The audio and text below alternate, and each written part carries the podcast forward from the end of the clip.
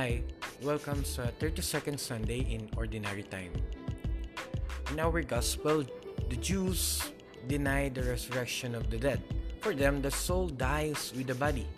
And for the Sadducees, resurrection is carnal, material, body.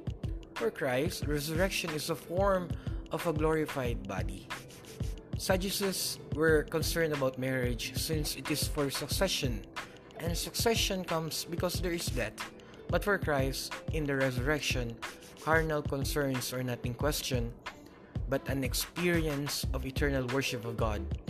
The problem with the Sadducees is the reading of the scripture without understanding, and so they missed the point of resurrection. And even though that the answer of Jesus was enough and correct, they still had him captured and led him to death.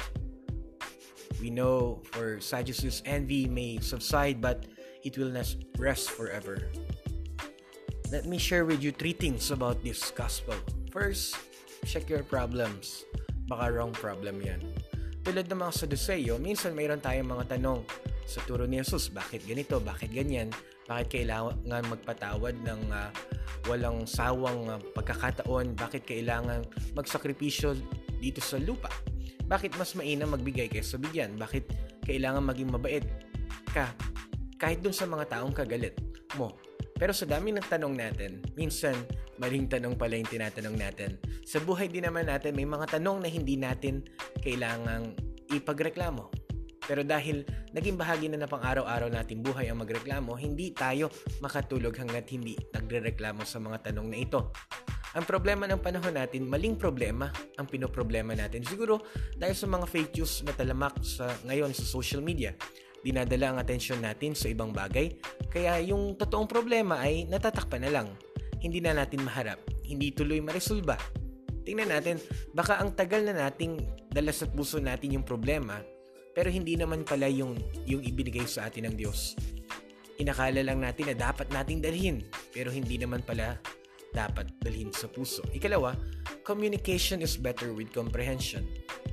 We know that Jesus is the Word made flesh. Siya ang fulfillment ng lahat ng propesiya. Siya ang nagdadala ng katuparan sa mga pangako mula sa lumang tipan. Siya rin ang katotohanan na dumating sa ating buhay. Pero may mga taong talagang buwang, weird. Yung mga taong narinig lang sa FB video, hindi naman lubos na unawa ng salita ng Diyos, eh makikipagpatayan pa para lang magmukha silang tama. The experience of the Sadducees remind us Naunawaan mo ba yung sinasabi sa iyo ng Diyos? Yung mga Saduseo, basta lang magbasa ng salita ng Diyos, hindi naman nila naunawaan, kaya agad sila nagre-reklamo. Maybe it's a reminder for us. Let us check our understanding of the Word of God. Hindi masamang makipag-usap sa Diyos. Ang masama ay yung nagpapanggap tayong nauunawaan natin ng Diyos kahit mali naman talaga yung pag-intindi natin. Sa buhay mag-asawa rin naman minsan, di ba? Hindi lang communication ang sapat na pamantayan para magkaunawaan. Kahit maghapon mag-usap ang mag-asawa, kung hindi naman nagkakaunawaan, wala ring pagtatapusan. Baka kulang sa comprehension. Communication is completed with comprehension. Ang pangunawa natin sa mga nangyayari sa buhay ang magpapatibay ng ating pagyapak sa realidad ng ating buhay pananampalataya. Kung hindi pa malinaw, paulit-ulit tayo magtanong sa Diyos. Huwag tayong dumating agad sa conclusion. Baka meron lang nililinaw ang Diyos sa buhay natin.